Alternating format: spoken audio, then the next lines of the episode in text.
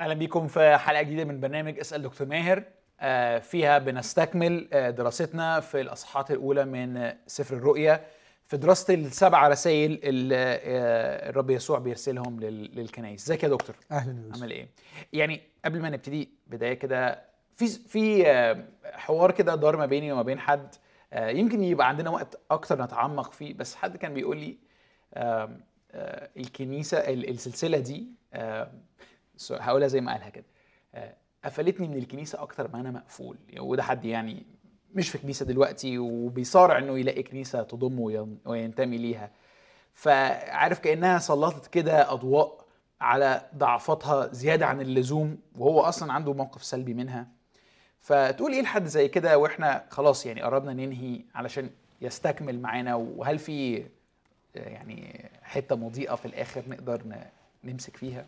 لو الشخص ده مش مؤمن آه هقول له هعتذر له هقول له متأسفين إحنا فعلا وحشين ومش على قدر ما نتكلم فنحن فعلا لدينا قدر كبير من عدم الأمانة وهعتذر فعلا لكن في نفس الوقت أرجوك تكون آه يعني عارف ويكون واضح لديك إني لا أدعوك إلى الكنيسة لكني أدعوك إلى المسيح. فنحن نكرز بالمسيح مخلص ولسنا نكرز بالكنيسة. لكن لو هو شخص مؤمن مش هعتذر له. هقول له على فكرة أنت جزء من الكنيسة والفشل اللي فيه الكنيسة هو فشلي أنا وفشلك أنت. فمش لا يحل لك إنك تقف من بعيد وكل اللي تقدر تعمله إنك تستهجن وتستذنب وتدين. قل لي من فضلك ماذا فعلت لاخواتك المؤمنين الحقيقيين اللي أنت عارفهم؟ وعارف إنهم بيعانوا وعارف إنهم مطحونين وتعبانين قل لي من فضلك ماذا فعلت لهم؟ هذه هي الكنيسة الحقيقية. فطيع وصية الرب يسوع على الأقل بإنك تعبر عن حبك ليه بطريقتين هو حددهم في إنجيل يوحنا. طيع الرب إن أحبني أحد يحفظ وصاياي وأتحبني ارعى غنمي اطعم حملاني. فلو بتحب الرب يسوع آه، طيع الوصايا في حياتك الشخصية الفردية وروح شوف إخواتك المؤمنين ادعمهم عشان حال الكنيسة يبقى أفضل. وعلى فكرة لو عندنا بس 100 مؤمن حبوا إخواتهم وابتدوا يدعموا إخواتهم المؤمنين المحتاجين حال الكنيسة هيبقى أفضل. وفي الآخر أعمل له تمييز لاهوتي بسيط بين الكنيسة الحقيقية والكنيسة المؤسساتية.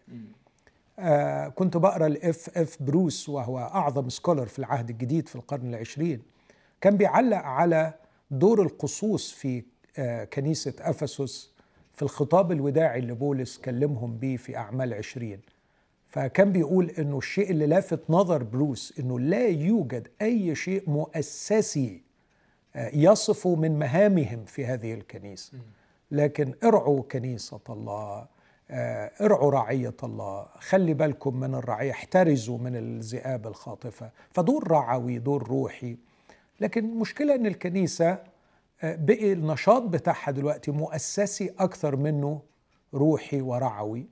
فهميز له ما بين ال... وأقول له اللي أنت بتنتقده أنت تنتقد العمل المؤسساتي. لكن الكنيسة الحقيقية ما زالت موجودة ويوجد أتقياء وروح أخدمهم. okay. يعني أنا متأكد إن إحنا هنرجع لده وإحنا كده بنعمل زي reflection يعني صح. أو review على كل السلسلة دي بعد لما نخلص آخر كنيسة.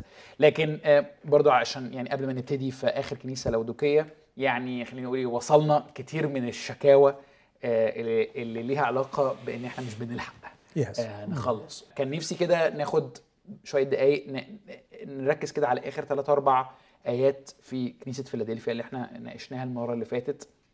ما لحقناش إن إحنا نضيف آه، أو يعني ما لحقناش إن إحنا نحاول نتأمل فيهم مع بعض. فلو لو تسمح لي. الحتة في عدد آم، 12 من من أصحاح ثلاثة okay؟ آه، آه، بيقول من يغلب فسأجعله عمودا في هيكل إلهي ولا يعود يخرج إلى خارج أوكي؟ ده حضرتك ناقشتنا المرة يعني شرحت لي المرة اللي فاتت إنه في هذه المدينة كان في زلازل كتيرة وكان في معابد آه، يونانية يعني أو رومانية وكانت بتنهدم ويتبقى منها العلم. العواميد. فدي كانت صورة هو بيستحضرها في دماغهم إنه أنت مش هتقع بغض النظر عن الزلازل اللي هتحصل. بس الحتة ال- ال- اللي لفتت نظري وإحنا ما لحقناش نتكلم فيها هو تكرار يعني آه، لفظ إلهي يعني يعني وأكتب عليه اسم إلهي واسم مدينة آه، آه، إلهي. أورشليم الجديدة النازلة من عند إلهي واسمي الجديد. هل هل في مغزى في في التكرار ده؟ و وبرضه نفسي يعني ناخد شوية وقت يعني إيه أورشليم الجديدة النازلة من عند حضرتك علقت المرة اللي فاتت قلت إن دي العاصمة الإدارية ل... ل... لل... كون. لل... للكون okay؟ بعد يعني مجيء المسيح مرة Yeah. كمان. فبرضه ما فهمتش قوي إيه التعبير ده ويعني بيلفت نظرنا لإيه. يعني خليني اخذ من أول العدد من يغلب فسأجعله عمودا في هيكل إلهي. الرب يسوع آه، يعني إن جاز لي أقول مشغول جدا very very busy في بناء الهيكل الجديد. والهيكل الجديد ليس هيكل من طوب وحجارة وذهب وخشب لكن من حجارة حية. وفي أفسس اتنين استعمل كلمتين يصف بهم الكنيسة. قال إنها في المرحلة الحالية مسكنا لله في الروح. لكن بيقول ينمو هيكلا مقدسا. وفي ترجمات كتيرة unto temple يعني رايح ناحية إنه يكتمل فيبقى التمبل يبقى الهيكل الأبدي. فالهيكل الأبدي الذي يستحضر فيه مجد الكينونة الإلهية هو مكون من أشخاص. يعكسون هذا المجد ويعكسون هذا المجد مش مجرد سلبيا لكن لأنه تكون في كل منهم شخصية حقيقية روحية في فترة الزمن تكونت بحيث تستوعب هذا المجد. فيبقى المجد الإلهي في هيكل الله لأنه في هيكله الكل قائل مجد. والمعنى الآية دي مش الكل يعني في مجموعة من الناس قاعدين في الهيكل بيقولوا مجد مجد. لكن في هيكله كل جزء من الهيكل ينطق ويتكلم ويقول مجد يعلن مجد الله. فهذا المنظر الحرفي المادي سيتحول إلى هيكل أبدي روحي الله ساكن في أشخاص في فترة الزمان الحالي المسيح بيبني كنيسته بيبني هؤلاء الأشخاص بيبني هيكلا روحيا. وبالتالي في المشهد الجديد النهائي في السماوات الجديدة والأرض الجديدة لم يرى فيها هيكلا لأن الله والخروف هيكلها. الخروف هنا هو المسيح توتوس كريستوس ليس المسيح بمفرده كشخص لكن المسيح مع الكنيسة. فالمسيح والكنيسة هم الهيكل الأبدي. رب يسوع قال لهم انقضوا هذا الهيكل. وأنا في ثلاثة أيام ابني كان يتكلم عن نفسه في فترة تجسده باعتباره محل المجد الإلهي. رأينا مجده مجدا. الحلول الإلهي كله في هذا الشخص. هذا الوضع سيستمر إلى أبد الآبدين. الحلول الإلهي بكل سحابة المجد الشكينة. المجد الإلهي حالل في المسيح والكنيسة.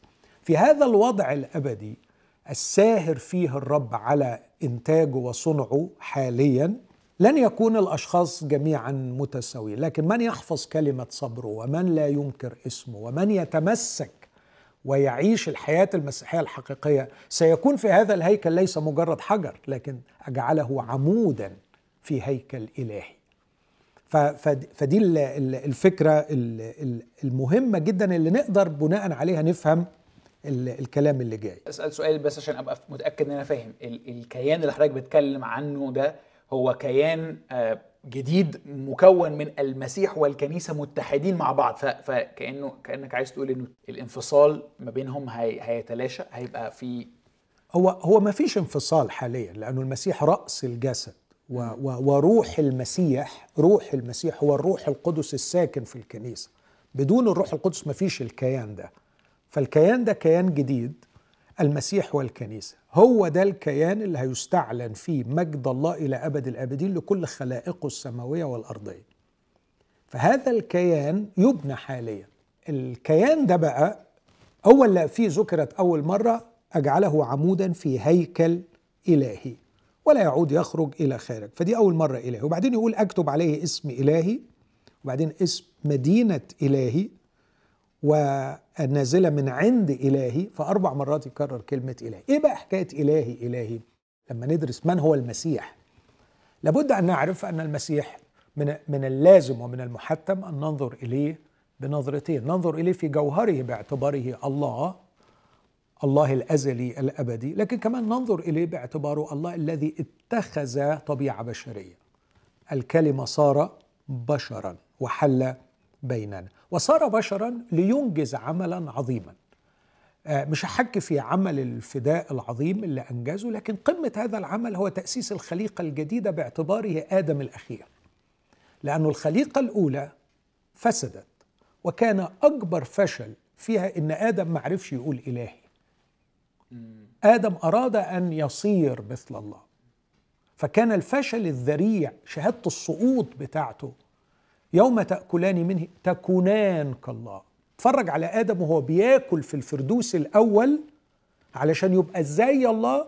واتفرج على آدم الأخير أول ما قام من الأموات أول كلمة نطق بيها بعد القيامة من الأموات يقول لمريم اذهبي قولي لإخوتي أني أصعد إلى أبي وأبيكم إلهي وإلهكم. ودي أول مرة نسمع المسيح ينطق بهذه الكلمة. فالمسيح في كل إنجيل يوحنا ما قالش عنه أنه هو إلهي.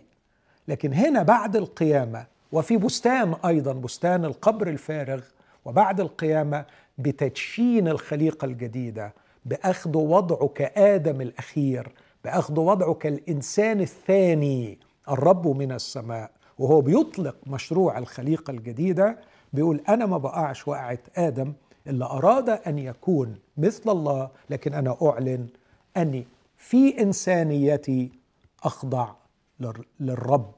لإلهي. وده اللي يأكد عليه الرسول بولس وهو بيتكلم عنه باعتباره آدم الأخير و و و والإنسان الثاني ولما في كورنثوس الأولى 15 وفي الآخر بعد ما يوضح وضع المسيح كآدم الأخير يقول إذا إذا قال أخضع كل شيء تحت قدمي فواضح أنه غير الذي أخضع له الكل. يعني وكأنه برضه بياخدنا لتكوين لما الله قال اخضعوها بيخضع له الكل. بس مع فارق الله أخضعها لآدم فآدم راح استقل بيها. لكن يجي في كرونسوس الأولى 15 يقول طالما أنه بيقول أخضع له الكل فواضح أنه غير الذي أخضع له الكل. ولذلك عندئذ الابن نفسه يجب أن يملك هيملك حتى يضع كل الأشياء تحت قدميه ويخضع الكل له. وبعدين يقول حينئذ الابن نفسه فهو لم يكف عن أن يكون ابن الله. سيخضع للذي أخضع له الكل ليكون الله الكل في الكل. فعملية خضوع الابن في الخليقة الجديدة هي اللي فيها كلمة إلهي باعتباره آدم الأخير. أوكي طب يعني أنا أنا عارف إن ده مش في الكور بتاع موضوعنا بس أنا مش بفهم اللفة دي هدفها إيه؟ يعني ليه الآب يخضع للابن كل شيء علشان بعد كده الابن لما يخضع للآب يصير الآب هو ال- ال- ال- اللي مخضع ليه كل شيء. يعني هنا هنا بس أصحح حاجة يا يوسف لو تسمح لي. مش الآب يصير ما بيقولش الآب يصير لكن يقول يكون الله الكل في الكل. الغرض النهائي أن يكون هناك انسجام. عارف لما كنا بنتكلم عن الباريكوريسز الرقصة الإلهية التناغم الشديد المطلق الموجود في داخل الجوهر الإلهي باقانيمه الثلاثة. هذا التناغم ينبغي أن ينتشر ويشع ويشمل كل الخليقه يشمل كل الخليقه من خلال agent ال agent هو الابن المتجسد. فالابن بيتجسد لكي ينشر ويشيع التناغم فيكون الله الكل في الكل. ففكرة يكون الله الكل في الكل يعني لن يكون هناك جزء من الخليقة في السماوات الجديدة والأرض الجديدة غير متصالح أو غير متناغم مع الحركة الإلهية ككل. وده الم... هي دي السماء بقى. هي دي السماوات الجديدة والأرض الجديدة التي يسكن فيها البر. لو تفتكر في مرة عرفت البر على إنه حالة الاتساق. ستكون السماوات الجديدة والأرض الجديدة ساكن فيها البر. كلها في حالة تناغم واتساق كامل. مين اللي خلق حالة الاتساق والتناغم؟ ال- الابن المتجسد يسوع المسيح. okay.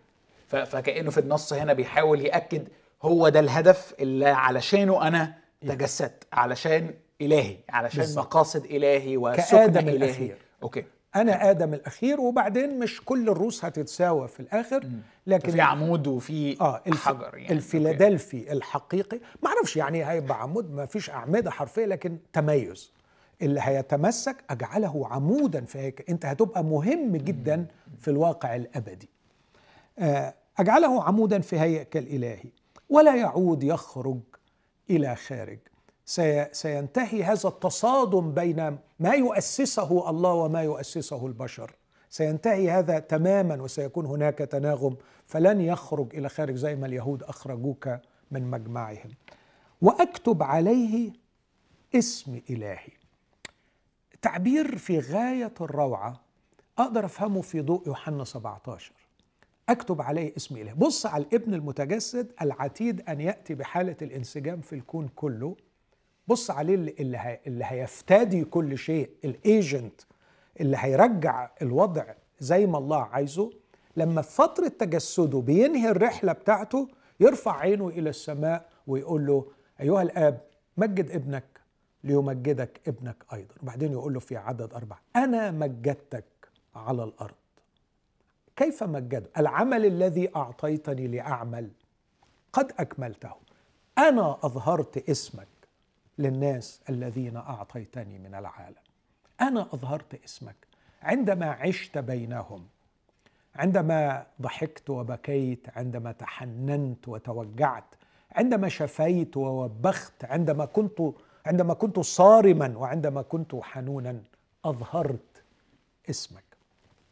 فأعتقد أنه الرب يسوع في يوحنا 17 بيعلن He is the perfect one هو الكامل كمالا مطلقا بأنه نجح في أن يظهر اسم الآب. من يثبت من يغلب من الفيلادلفي آه، أكتب عليه اسم إله. وكأنه سيشارك المسيح في هذه المهمة العظيمة إنه بيظهر اسم الآب زي ما المسيح أظهره. فأكتب عليه اسم إله يعني اللي يشوفك هو كل المؤمنين هيكون عليهم الاسم لأنه بيقول عبيده يخدمونه واسمه يكون على جباههم. أكيد مش حرفي إنه هيطبع اسم لكن إمكانيتك أن تعكس شخصية الله ستكون أكثر من غيرك فكأنه مكتوب عليك اسم إلهي. okay okay. بعدين يقول واسم مدينة إلهي. أورشليم الجديدة. المدينة دي مهمة قوي والمدينة دي مش سوف تتأسس المدينة موجودة. لأن الرسول في عبرية 12 بيقول أن أنتم لما قبلتوا المسيح أتيتم إلى العالم الروحي حتى وإن كنتم ما زلتم في العالم المادي لكن أنتم مرتبطين بالعالم الروحي فأنتم أتيتم إلى محفى الملائكة مش مش بيتكلم عن مستقبل إنه ربنا هيخلق ملائكة الملائكة موجودين. صح. فانتم أتيتم إلى محفى الملائكه أتيتم إلى ربوات هم محفى الملائكه وكنيسة أبكار مكتوبين في السماوات وأتيتم وأتيتم وفي النص يقول أتيتم إلى مدينة الله الحي أورشليم. أنتوا جيتوا للمدينة فالمدينة موجودة. ما هي هذه المدينة؟ زي ما قلت هي العاصمة الإدارية الجديدة للكون كله. فهذا الكون سيحكم من خلال مدينة. فلاحظ الهيكل والمدينة. عندما نتكلم عن العبادة وحضور المجد الإلهي اللي يقود الخلائق كلها لحالة انبهار وحب وعبادة نحن نتكلم عن الهيكل. وعندما نتكلم عن ملك وإدارة نتكلم عن مدينة. ففي الهيكل وفي المدينة. وهذا الشخص سيكون له وضع في هذا الهيكل باعتباره كاهن وسيكون له وضع في المدينة باعتباره ملك. فأكتب عليه اسم مدينة إله يحمل طابع هذه المدينة يعني تقدر تقول طابعها الإداري طابعها السياسي ليها قواعدها وليها نظامها وغالبا هو تمرس على هذه الإدارة من الآن. ودي مرة, مرة برضو كنا أشرنا إليها فكرة أنه كيف ستملك معه وأنت لم تتدرب أن تملك نفسك؟ وأنت لم تتدرب أن تدير ما لك كلمة عليه لحساب الله. إحنا كل يوم يا يوسف وكل لحظة عندنا قرارات بناخدها آه، ويا إما ندير ما تحتنا لحساب الله أو نديره لحساب أنفسنا أو نديره لحساب الناس. لكن لا هنبقى عبيد لروحنا ولا عبيد للناس لكن كعبيد الله بندير كل ما لنا كلمة عليه في منطقة آه، حكمنا أو دائرة سلطاننا أو نفوذنا نديره لحساب الله. فعلى قدر ما تدير على قدر ما تحمل طابع العاصمة الإدارية الجديدة للكون فيكتب عليك اسم أورشليم. أوكي. آه، واضح طبعا إنه كتير بيشار باسم المدينة لنوع الحكم. فلما يقول واشنطن قررت كذا لا يقصد مدينة واشنطن بمبانيها. آه، من واشنطن خرج هذا القرار. يقصد من أسلوب معين للإدارة والسياسة فنفس الكلام. أكتب عليه اسم مدينة إلهي أورشليم الجديده النازلة من السماء. منين ما نتكلم عن العالم الروحي فكرة النزول والصعود المفروض إنها تتاخد شوية بحكمة وذكاء على أساس إنه أنت بتتكلم عن أبعاد مختلفة. فإحنا دايما بنفهم النزول والصعود في الكتاب المقدس على إنه الدور اللي تحت والدور اللي فوق لأن إحنا نعيش في عالم ثلاثي الأبعاد. لكن لما يقول النازلة آه يعني هنا بيقول النازلة من السماء في في نهاية السفر فصح 19 يقول نازلة من عند الله أو هو الله في أنهي دور. يعني. ففكرة الأبعاد الثلاثية بتاعتنا حكمانا بتصور معين. لكن المفروض إن إحنا وإحنا بنقرأ الكتاب وفاهمين إن إحنا هنا بنتكلم على العالم الروحي فكرة الأبعاد نفسها مختلفة, مختلفة تمام. فواضح إنه آه يعني أقدر أقول نازلة يعني المفهوم نازلة للأرض. إيه الخلاصة بتاعتها؟ إنه سيلغى هذا الفاصل الغبي الذي لم يكن مقصودا من الأصل بين السماء والأرض, والأرض. هيحدث الالتحام. فتصبح الأرض بطبيعتها المادية الأرض الجديدة جزء من الكيان الكبير الضخم في السماوات الجديدة والأرض الجديدة في حالة اتحاد الفكرة دي معلش يا دكتور يعني إيه مغزاها؟ يعني يعني مش بفهم ما هو نوع الرجاء الذي تقدمه هذه الفكرة. في إصلاح. لن يظل هذا الانفصال ولن تظل هذه الفوضى. أكثر شيء بيطبع عالمنا هو الفوضى. لو رحت للفلاسفة زي مثلا نيتشه وسارتر وكامو والناس دول أكثر شيء كان وده اللي بيخلينا نقول عليهم ملحدين محترمين لأنه كان بيقولوا بسبب إنه ما فيش الله لا يبقى إلا الابسورديتي العبث الفوضى. وده اللي إحنا شايفينه. هم الناس دول كانوا محقين. وأكثر شكل من أشكال العبث والفوضى الموت. هذه الحالة من اتصال السماء مع الأرض والعودة مرة أخرى إذا كنت بتسأل عن دي سبيسيفيكلي يعني عودة السماء إلى الأرض انتهاء حالة الموت.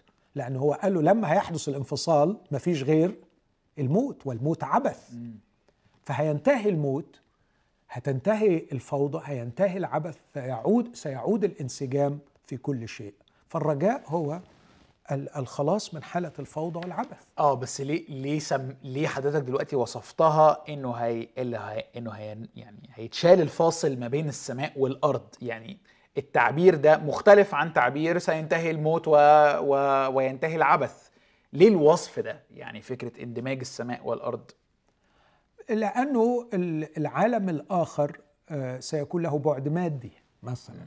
ده ده إحنا متجاهلينه. دايما في ذهننا آه، فكرة بتوع القطن دول الجناحات القطن اللي بتطير والبلا معالم. لا في سماوات جديدة وأرض جديدة. فالعالم الآخر هو حاليا في بعده الروحي لكن هذا البعد الروحي المستقل عن البعد المادي مستقل عن البعد المادي إحنا شايفينه في الأرض.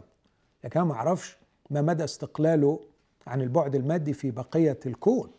قد يكون هناك استقلال أيضا. ما نعرفش أبعاده. لكن هذا الوضع سينتهي. سيعود التحام المادي مع الروحي ويصبح المادي هو محل تجلي الروحي بصورة كاملة. مفيش الانفصال. فالصراع اللي عندنا إن إحنا مش قادرين نتقابل مع الله مش قادرين نشعر بمثلا آه، قوة العناصر الروحية أو الوعود الروحية في مقابل المادي كل ده هي هيتلاشى. يعني عارف دايما السؤال اللي بسأله لحضرتك المادي أقوى المادي أقرب. فال فال فالفايدة المادية الغنى المادي آه، أقرب لقلبي وحياتي عن الغنى الروحي وهكذا فأنت كأنك عايز تقول إنه هذا الصراع نفسه كمان هينتهي؟ أكيد 100% okay. 100% okay. عندي تعليقات كتير على النقطة دي بس نكتفي بيها عشان الوقت. ماشي okay. واسم مدينة إلهي أورشليم الجديدة النازلة من السماء من عند إلهي. وبعدين واسمي الجديد. ال- الكلمة دي بتهز أعماقي من جوه إنه يكتب علي اسمه الجديد. الاسم الجديد قال عنه في 19 لا يعرفه أحد إلا هو. اسم للرب يسوع لا يعرفه أحد إلا هو. فأعتقد أنه ده هيكون نوع من آه، يعني آه، ال- الإعلان النهائي عن وجود علاقة خاصة جدا بين يسوع وبين هذا الشخص. أوكي. فبس بس في حفل تكريم عظيم يعلن هذا. يعلن أن هذا الشخص في فترة وجوده على الأرض كانت له علاقة انتمت علاقة حميمة مع يسوع للدرجة التي يجعله يكتب عليه اسمه الجديد. okay. okay. وبعدين ينهي بمن له أذن فليسمع ما يقوله الروح للكنائس. okay merci يا دكتور يعني أشكرك الحتة دي كانت فعلا محتاجة شرح واضح إن هي فيها كتير يعني. هما إحنا مش مش مش ملاحقين ننتهي بكنيسة آه، لاودكية okay Yes. وغالبا مش هنلحق نخلصها بقى النهارده هتاخد مننا المرة دي أو بقية الحلقة دي وال- والحلقة اللي جاية آه، تحب نقرأ النص. أوكي واكتب آه، عدد 14 واكتب إلى ملاك كنيسة اللودوكيين هذا يقوله الأمين الشاهد الأمين الصادق بداءة خليقة الله. أنا عارف أعمالك. أنك لست باردا ولا حارا. ليتك كنت باردا أو حارا. هكذا لأنك فاتر ولست باردا ولا حارا. أنا مزمع أن أتقيأك من فمي. لأنك تقول أني أنا غني وقد استغنيت ولا حاجة لي إلى شيء. ولست تعلم أنك أنت الشقي والبائس وفقير وأعمى وعريان. أشير عليك أن تشتري مني ذهبا مصفى بالنار لكي تستغني وثيابا بيضا لكي تلبس فلا يظهر خزي عريتك. وكحل عينيك بكحل لكي تبصر. أني كل من أحبه أوبخه وأؤدبه. فكن غيورا وتب. ها أنا ذا واقف على الباب وأقرع إن سمع أحد صوتي وفتح الباب أدخل إليه وأتعشى معه وهو معي. من يغلب فسأعطيه أن يجلس معي في عرشي كما غلبت أنا أيضا وجلست مع أبي في عرشه. من له أذن فليسمع ما يقوله الروح للكنائس دي هتاخد ثلاث حلقات دي مش حلقتين. زي كل مرة بن بن بنركز على الألقاب اللي, اللي المسيح قالها. وزي وزي ما حصل كده في كنيسة فيلادلفيا إنه هنا الألقاب اللي الرب يسوع بيستخدمها مش مش جاية من أصحاح واحد. الآمين آه يعني واحد منهم جه لا في بس مش في الوصف اللي هو القضائي أيوه. لكن في المقدمة لما قال عن الرب يسوع الشاهد صح. الأمين البكر من الأموات. okay. فواحد منهم يعني جه. okay. طيب إيه الفرق ما بين الأمين والشاهد الأمين؟ آه فرق كبير قوي. okay. آه كلمة الأمين آه مش ال faithful هنا معناها يعني الشخص الأمين يعني لأن دي جت في اللي بعديها. آه لكن الأمين اللي هي بنقولها في نهاية الصلاة إنه لما الرسول يقول مثلا آه، إنه آه، آه، لازم يكون كلامك مفهوم وأنت بتشكر ربنا علشان اللي بيسمع كيف يقول أمين عند شكرك؟ أوكي. فأمين اللي بنقولها في نهاية الصلاة واللي هي معروفة وبالعبري أمين هذه الكلمة كلمة عبرية في أصلها ومنقولة بنفس اللغة لكل اللغات الإنجليزية والعربية وكله. أمين ليكن هكذا أو هو هكذا. فلما بسمع أحيانا كلمة وأحس إن فعلا دي كلمة صادقة بقول أمين. أو لما واحد بيطلب طلبة وأنا عايزها من ربنا بقول أمين ليكن هكذا أو هو هكذا.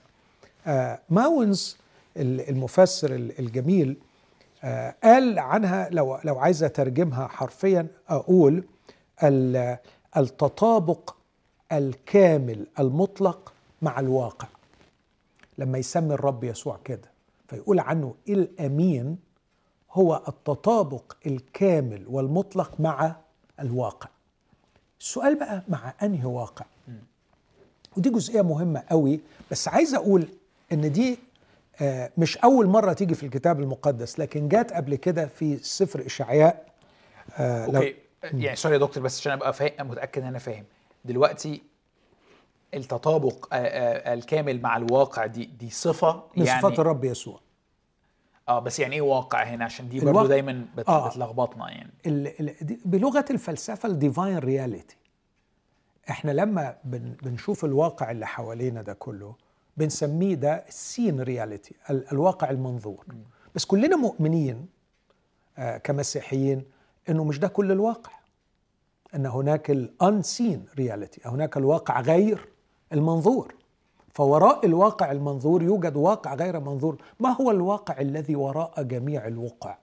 ما هو الواقع الذي هو مصدر كل واقع آخر؟ ال ultimate reality الواقع النهائي الذي هو النبع والمصدر لكل واقع سواء كان مرئي أو غير مرئي. السؤال بقى هل ال ultimate reality الواقع النهائي الواقع الأساسي الواقع ال- الأصلي. هل يمكن أن يرى؟ هل من الممكن أن نراه في شيء أو في شخص؟ يسوع هو الأمين. يسوع هو الصورة الكاملة. عارف في تعريف الصورة الكاملة والمطلقة أو التطابق الكامل والمطلق المرئي والملموس والمسموع مع الواقع النهائي. ليه أنا بسأل؟ عشان أنا آه يعني لما لما كنت بدرس كانوا كانوا دايما بيقولوا ال الواقع هي الحقيقة كما يراها الله. بس كأني حاسس حضرتك بتقول لأ ده إضافة بقى تانية إنه الواقع هو آه يسوع. يعني مش فاهم الفرق ما بين الاثنين يعني. حلو. الاثنين صح يا يوسف. الواقع هو الحقيقة كما يراها الله. reality هو ال- الواقع كما يراها الله وبيقولوا كده لأنه آه، رؤية الله ليها مش نسبية أو مش ملونة بأي ثقافة أو كده. لكن هي فوق فوق كل الع... ال- العوامل اللي بت... اللي بتلون رؤيتنا للواقع يا. okay بس من قديم الزمن عندما رفع البشر عيونهم وراءوا هذا الواقع كان السؤال اللي دايما بيسألوه مين مين وراه؟ مين اللي جابه؟ لا يمكن أن الوهم يكون مصدر واقع فأنت عندك واقع لابد أن يكون هناك واقع آخر أنتج هذا الواقع. الواقع اللي ورا الواقع اللي إحنا شايفينه ده شكله إيه؟ أوكي. هو حاجة هو قوة ولا شخص؟ فكان نفسنا في ي- يتطابق تماما مع هذا الواقع. okay okay. فهمت فهمت آه، قصدي؟ آه. فهنا الرب يسوع في تجسده. والحقيقة هو دي وظيفته في الأقانيم الثلاثة حتى قبل التجسد فهو كلمة الله المعبر عن هذا الواقع الإلهي. هذا الواقع الإلهي آه، آه، مقصود أو يقصد أن يتواصل مع كائنات عاقلة؟ في الواقع المرئي ده والواقع الغير مرئي. فلكي يتواصل لابد أن يتجلى لابد أن يعبر عن نفسه.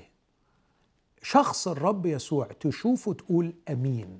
تقول هو ده الأمين. الأمين أي أنه النسخة الكاملة المتطابقة تماما مع ال divine reality ال ultimate reality سميها بقى زي ما تسميها اللي هو الواقع النهائي. okay. اللي هو الله. okay يا دكتور حضرتك كنت عايز تقرأ حتة من آه. سفر إشعيا وأنا وأنا قطعتك أوكي، اتفضل. في في في إشعيا 65 11 يقول أما أنتم الذين تركوا الرب ونسوا جبل قدسي ورتبوا للسعد الأكبر.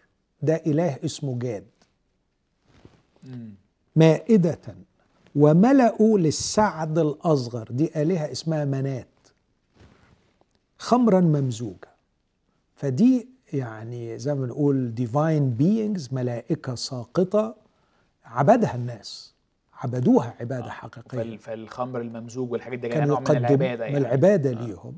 فالرب بيقول هنا في إعلان قضاءه النهائي وخد بالك ده قبل ما ندخل على السماوات الجديدة والأرض الجديدة مباشرة. بيقول أنا أعينكم للسيف وتجثون كلكم للذبح لأني دعوت فلم تجيبوا تكلمت فلم تسمعوا بل عملتم الشر في عيني واخترتم ما لم أصر به. آه ويستمر في الكلام لغاية ما يقول في عدد 16 فالذي يتبرك في الأرض يتبرك بإله الحق. سيكف عن الارتباط بهذه الكائنات الملائكية الساقطة. باعتبار إنها تجلب لهم الحظ وتجلب لهم القوة وتجلب لهم السعادة وإلى آخره. لن يتبركوا بها، أمال هيتبركوا مين؟ بإله الحق، هنا كلمة إله الحق للمرة الوحيدة في كل عهد القديم مش ال- التروث مش حتى الكلمة العبري أمين. الإله اللي هو الأمين. أوكي. فكلمة إله الحق هنا هي الآمين اللي هي جت في سفر الرؤيا والم... وما هو المغزى بقى؟ حاضر. آه. هقول. والذي يحلف في الأرض يحلف بإله الحق لأن الضيقات الأولى قد نسيت ولأنها استترت عن عيني لأني ها أنا ذا خالق سماوات جديدة وأرضا جديدة فلا تذكر الأولى ولا تخطر على بال. آه ما زال هذا العالم يخضع آه لرئيس هذا العالم وما زال هناك صور زائفة وكاذبة عن الله. لو عايزني ألخص مشاكل ومآسي الجنس البشري أقول في تلك الصور المشوهة في أذهانهم عن الله.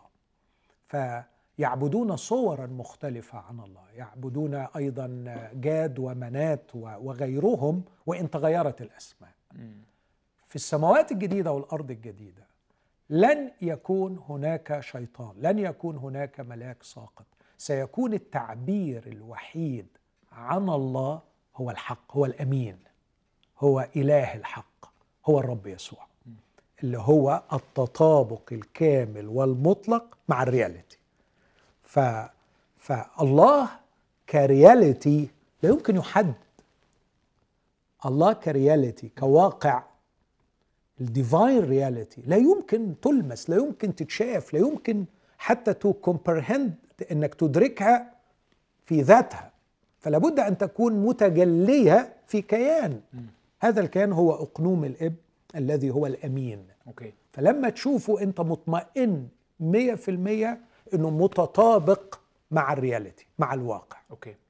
فلما يقول من رآني فقد رأى الآب يعني اللي شافني أنا الحق أنا الآمين. آه، ف- فلسفيا النظرية اللي بتحاول تشرح الحق وهي من من أقدر النظريات وأقدمها corresponding to reality التطابق مع الواقع. فلما أقول لك آه، جاء إلى بيتنا خمسة رجال.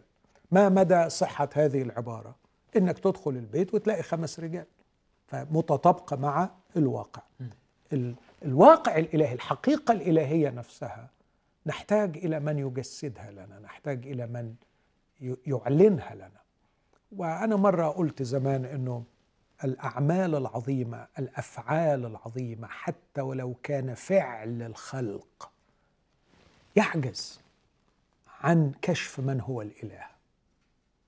والكلام مهما سمت بلاغته يقصر عن وصف الإله. نحتاج إلى شيء أكثر من الفعل فعل الخلق. ونحتاج إلى شيء أكثر من الكلام حتى الموحى به. نحتاج إلى شخص. مش مجرد فعل أو مجرد قول ليجسد لنا الحقيقة الإلهية. فالرب يسوع هو الآمين. تشوفه تقول هو هكذا الله هكذا هو هكذا. وده كان عتاب المسيح.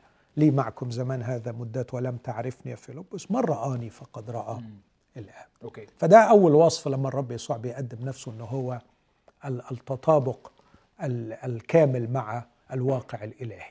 ليه بقى؟ للودوكية. أيوه. هنيجي للحتة دي بعدين بس نقولها مبدئيا دلوقتي بسرعة. لأنه للأسف الشديد كنيسة لودوكية قدمت صورة كاذبة جدا وزائفة جدا عن الله. لأنه باعتبارهم كنيسة المفروض إن هم يكونوا بيشتركوا مع المسيح في نقل الحقيقة الإلهية للبشر لأن الكنيسة هي بيت الله عمود الحق وقاعدته. وزي ما قلنا ده إحنا بنتجهز دلوقتي عشان نبقى هيكل الله إلى أبد الآبدين. فأنت شغلتك النهارده إنك مش تعبر لي عن نفسك وعن أفكارك وأحلامك و... و... وتفكيرك الرغباوي و... انت شغلتك هنا تعكس الحقيقة الإلهية. لكن للأسف شديد انت عايش في بؤس وشقاء وفقر وعمى وعري وخزي لأنك أصبحت مدعيا وكاذبا ولا تنقل الحقيقة الإلهية. فكأنه بيخبطوا بي- بي- بيصدموا. انت عارف انت عارف ارتباطك بيا ككنيسة؟ ارتباطك بمين؟ ارتباطك بالآمين. ارتباطك باللي بيشوفه يقول شفت الله. المفروض إن اللي يشوفكم يا كنيسة يلتقي بحضرة الله. أوكي. فده ال- الوصف الأول. أوكي. آه الشاهد الأمين الصادق بداءة خليقة الله. الشاهد الأمين هنا دخلنا للبراكتيكاليتي شوية للناحية العملية.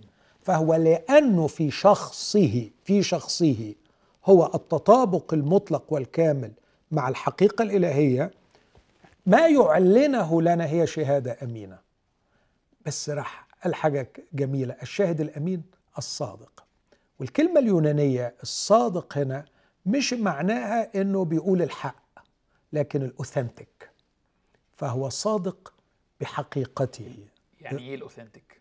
يعني الأصيل م- أوكي. مش المغشوش. وده لأنه الشهادة هنا برضو جميلة. الشهادة الأمينة المسيحية ليست مجرد كلام صحيح لكن حياة صحيحة. فالشاهد الأمين الحقيقي أو الشاهد الأمين الأصيل الصادق. طبعا كلمة أصيل وصادق أنا مش قادر أشرح بيها authentic أو genuine لكن زي ما بنقول ال- الجلد ال- الفالسو أو ال ال- الحقيقي. آه. جلد طبيعي وجلد صناعي الحاجة الحقيقية الطبيعية والحاجة الصناعية. فتقرأ كده genuine leather يعني ده جلد طبيعي حقيقي. ليه ليه عملوا ليه بيقولوا الكلمة دي؟ لأن في جلود تانية تقليد صناعية مزيفة. فهو في ذاته الأمين في ذاته هو الأمين لكن في عمله في ال- في مشروع الفداء وفي ال- في الزمن الحاضر هو الشاهد الأمين. وكيف كان شاهدا يسوع؟ كيف كان شاهدا أمينا؟ مش بمجرد الكلام مع ان الكلام اللي قاله صح لكن كمان بالحياة التي عاشها. وبعدين يقول بقى الصفة الثالثة اللي عمل عملت مشاكل. بداءة خليقة الله.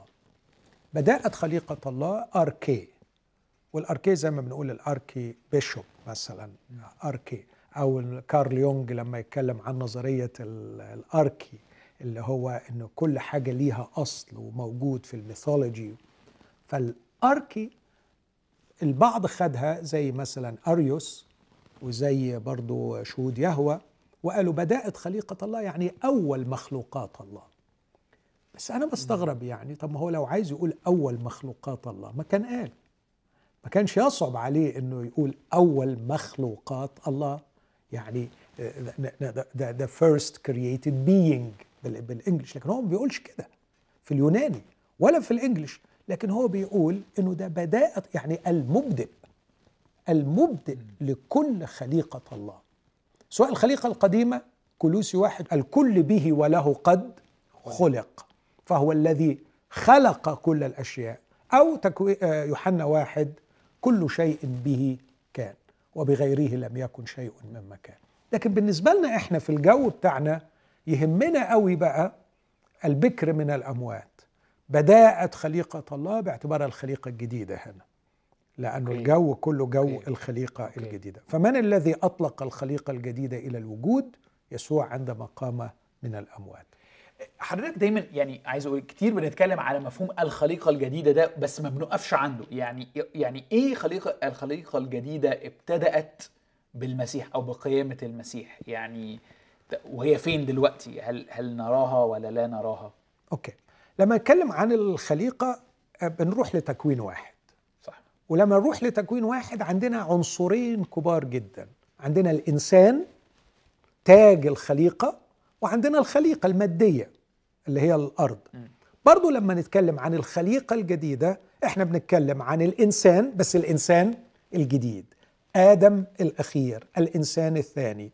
المشروع الأول قد فسد وفشل لكن الله تدخل بالفداء ليعيد كل شيء. ها أنا وقال الجالس على العرش ها أنا أصنع كل شيء جديدا. رأيت سماوات جديدة وأرض جديدة. فاستعادة الخليقة بس من خلال الإنسان الثاني الرب من السماء. فالرب يسوع هو الإنسان الجديد الإنسان الثاني آه، آدم الأخير. وبعدين هيبقى فيه السماوات الجديدة والأرض الجديدة. دي الخليقة الجديدة. الخليقة الجديدة دي مش حدث مستقبلي. ده ده خلاص ابتدى. بس ما اكتملش. أوكي. فاكتمل من خلال لما قام المسيح من الأموات ونفخ وقال اقبلوا الروح القدس ابتدى يعمل الإنسان. على عكس تكوين واحد. تكوين واحد عمل الخليقة المادية وبعدين حط عليها الإنسان. إنسان النهاردة بيعمل الإنسان وبعدين هيجدد الخليقة. الخليقة. أوكي. ففكرة المفهوم الخليقة الجديدة هي السماوات هي الأرض الجديدة بس حضرتك كأن بتقول كأنه البذرة بتاعتها ابتدأت مع افتداء الإنسان اللي هو بقى هنا بقى ال ال يعني بدايه الخليقة الجديدة اللي هو المسيح المسيح نعم أوكي. المطلق أوكي. للخليقة الجديدة مم. بدايتها هو أوكي يعني. أوكي قبل قيامة الرب يسوع ما فيش الخليقة الجديدة وعشان كده الرسول يقول إن كان أحد في المسيح يعني إذا كنا بدأنا نشوف بشر في المسيح فها الخليقة الجديدة. ده معنى الآية. هو يبقى الخليقة الجديدة بدأت. أنا مرة كنت قريت إنه حتى تعبير الرسول يوحنا إنه آه لما بيجي يوصف أحداث القيامة أول يوم من أيام الأسبوع أول يوم من بيكرر بيكررها أكتر من مرة كأنه بيقول ده زي أسبوع الخليقة الجديدة بس ابتدت بقى بقيامة المسيح. وعشان كده أنا أحيانا أسميها خليقة يوم الحد.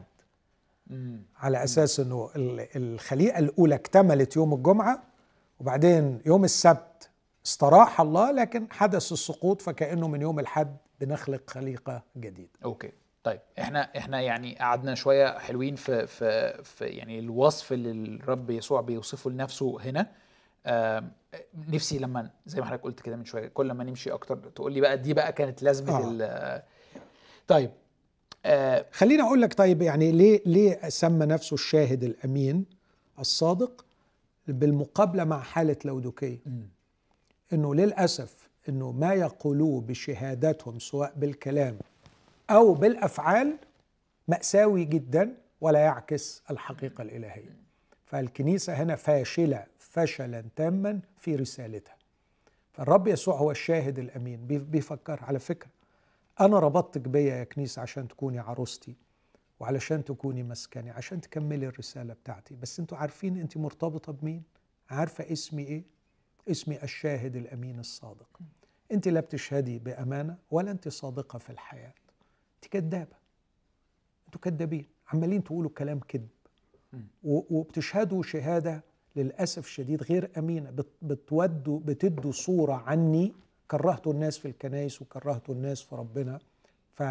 فلودوكيه بادعائها الفارغ ويقينها المقيء اللي, اللي خلاه يقول له أنا مزمع أن أتقيأك من فمي آه، بسبب الفشل الشديد في شهادتها. فأنتوا فاشلين في الشهادة. لكن كمان بقى بيحط نفسه كبداءة خليقة الله. وكأنه عايز يقول على فكرة كل حاجة في الخليقة الجديدة نابعة من يسوع المسيح. كل الهيصة اللي أنتوا عاملينها ملهاش دعوة بيا. أنا لم أبدأها فأنتم أطلقتم فعاليات كثيرة لجان ومؤتمرات وفعاليات وأحداث و و وإلى آخره. لكن لم أكن أنا هناك الأركي لم أكن أنا هناك المصدر لم أكن أنا هناك الرأس لم أكن أنا هناك المنبع لهذه الأنشطة. أنتوا نسيتوني باعتباري المصدر لخليقة الله. فعمالين تعملوا حاجات كتيرة. أنا مش مصدرها. أنتوا مصدرها. وعشان كده محكوم عليها بالزوال والموت. ناخد الآخر كام دقيقة في الحلقة النهارده بدل ما نخش بقى في موضوع ال- الحار والبارد اللي هو يعني شاغل بالي. دي هنبتدي بيها الحلقة الجاية. بس حضرتك أكتر من مرة عبرت أو يعني عايز أقول إيه دي آه ثيم اتكرر أكتر من أكتر في كنيسة. إنه الكنائس آم، بتنشغل بفعاليات وأنشطة واكتيفيتي لكن فقدت محبتها الأولى. آم، مش مصدرها آه، المسيح. انفصل يعني وهكذا. الفكرة دي شاغلة بالي لأني مع كل حد أنا شفته في حياتي بينتقد فعاليات الكنيسة لأنها ما بقتش روحية أو ما بقتش حقيقية أو انفصلت عن المسيح. لقيته يعني بيقدم بديل إنه يلا نقعد نصلي يلا نقعد نطلب وجه الرب يلا نقعد آه، آم، و- و- وكأنه طيب هنعمل إيه بقى؟ هنعمل إيه؟ والإجابة طبعا إنه مش مش بالضرورة نوقف الفعاليات لكن تبقى قلبنا في المكان الصحيح أو واحدة من هذه ال- الإجابات اللي بتحاول تقول آه، نتوازن أو نتزن آسف. بس أنا مش شايف ده قدامي يعني مش يعني. مش لاقي مش لاقي حد عارف يعيشها. سوري إن أنا تلع- تلعثمت في تع- تعبيري عن لا السؤال لا لا بس أنت أنا كنت لسه كويس. كنت لسه حتى بتكلم مع أخويا على الموضوع ده بقول له أنا أنا مش عارف ألاقي جماعة مسيحية آه، أو مجموعة مسيحية عارفة تعيشها كويس. يا إما آه، آه، حماس رهيب ومحبة لله بس زوغان و confusion ولخبطة رهيبة أو نظام و و وتعليم وكده بس فتور و وجمود وهكذا. مش عارف ألاقي ناس عارفة تعيشها. يعني أوكي. أكيد هيحتاج كلام كتير لكن مقدر اللي أنت بتقوله قوي وعارف مدى ثقله على نفسك وعلى كثيرين. لكن خلينا أقول كلمة واحدة فكرة واحدة يمكن تساعد عشان الوقت كمان. يوسف ال ال القصد الإلهي هو أن نستثمر في الأشخاص الذين ينتجوا الفاعليات كثمر. القصد الإلهي هو أن نستثمر في الأشخاص الذين ينتجوا الفعاليات كثمر. نحن نريد أن نفعل لنكون بدلا من أن نكون لنفعل. نحن نتصور بغباء وبحماقة أن الأحداث والفاعليات تخلق الأشخاص. علينا أن نستثمر أن نوجه طاقتنا أن يكون الشخص أن نكون مشابهين صورة ابنه أن نكون متغيرين من مجد إلى مجد. واضعين في الاعتبار إنه لا يمكن أن تكون هناك كينونة بدون ثمر. وليأتي الثمر بعد هذا في صورة نظام ليأتي الثمر بعد هذا في صورة فعاليات كبيرة أو صغيرة مش دي القضية. ما, ما, ما الرسل كان عندهم فعاليات كبيرة وكان عندهم فعاليات صغيرة. لكن الكونسبت المفهوم الرئيسي ضاع وهو الاستثمار في الأشخاص. فأنت لما تدخل دلوقتي للأسف للكنائس المؤسساتيه مش التركيز على الشخص. ما هو الاستثمار في الأشخاص؟ إنه الشخص بالنسبة لي هو أهم شيء. أهم شيء الشخص اللي بقى العضو في في جسد المسيح. آه، آه، جسمه مهم. مخه مهم. آه، تفكيره مهم. تعليمه مهم. التركيز من بقية الأعضاء. لو ما عندكش أعضاء أنت ما عندكش كنيسة. لكن لو عندك مجموعة أعضاء المفروض إن العضو اللي يدخل هو موضوع الاهتمام. مش تعالى صف معانا علشان نعمل الفعاليات دي. مش تعالى ادفع معانا علشان نعمل كذا. لا هو هو هو غايات. أتحبني؟ ارعى غنمي. اطعم حملاني أنا شايف اللي أنا بقوله لك ده كأنه يعني كلام عادي وهو عادي. أيوه بس للأسف ال- ال- المفهوم غاب. لم يعد العضو هو الغرض. لكن بقي العضو يتم توظيفه لخدمة الغرض. وما هو الغرض؟ هو بقاء واستمرار هذه المؤسسة الدينية. أوكي. ف وتقاس أمانة الشخص ونشاطه ومدى مسيحيته ومدى يعني عمقه بمدى إسهامه في استمرار هذا النظام أو هذا الكيان الديني. في حين أنه التفكير الإلهي أنه لا ال- الكيان اللي هو الكنيسة هو كله لأجل هذا العضو لتنميته وللاستثمار فيه. الاستثمار فيه من كل النواحي.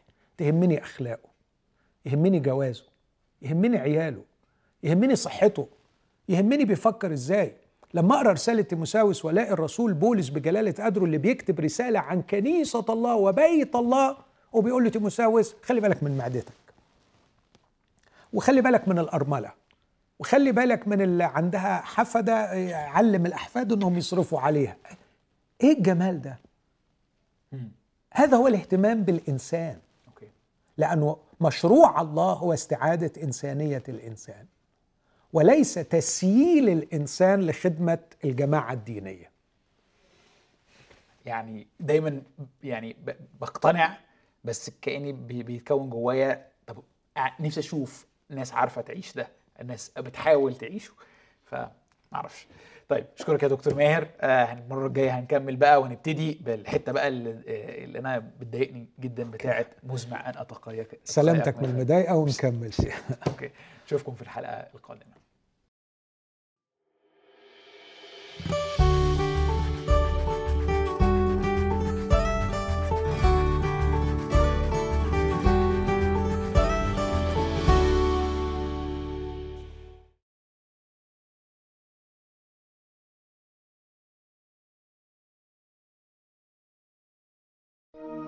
لمشاهدة المزيد من الحلقات زوروا سات 7 بلاس.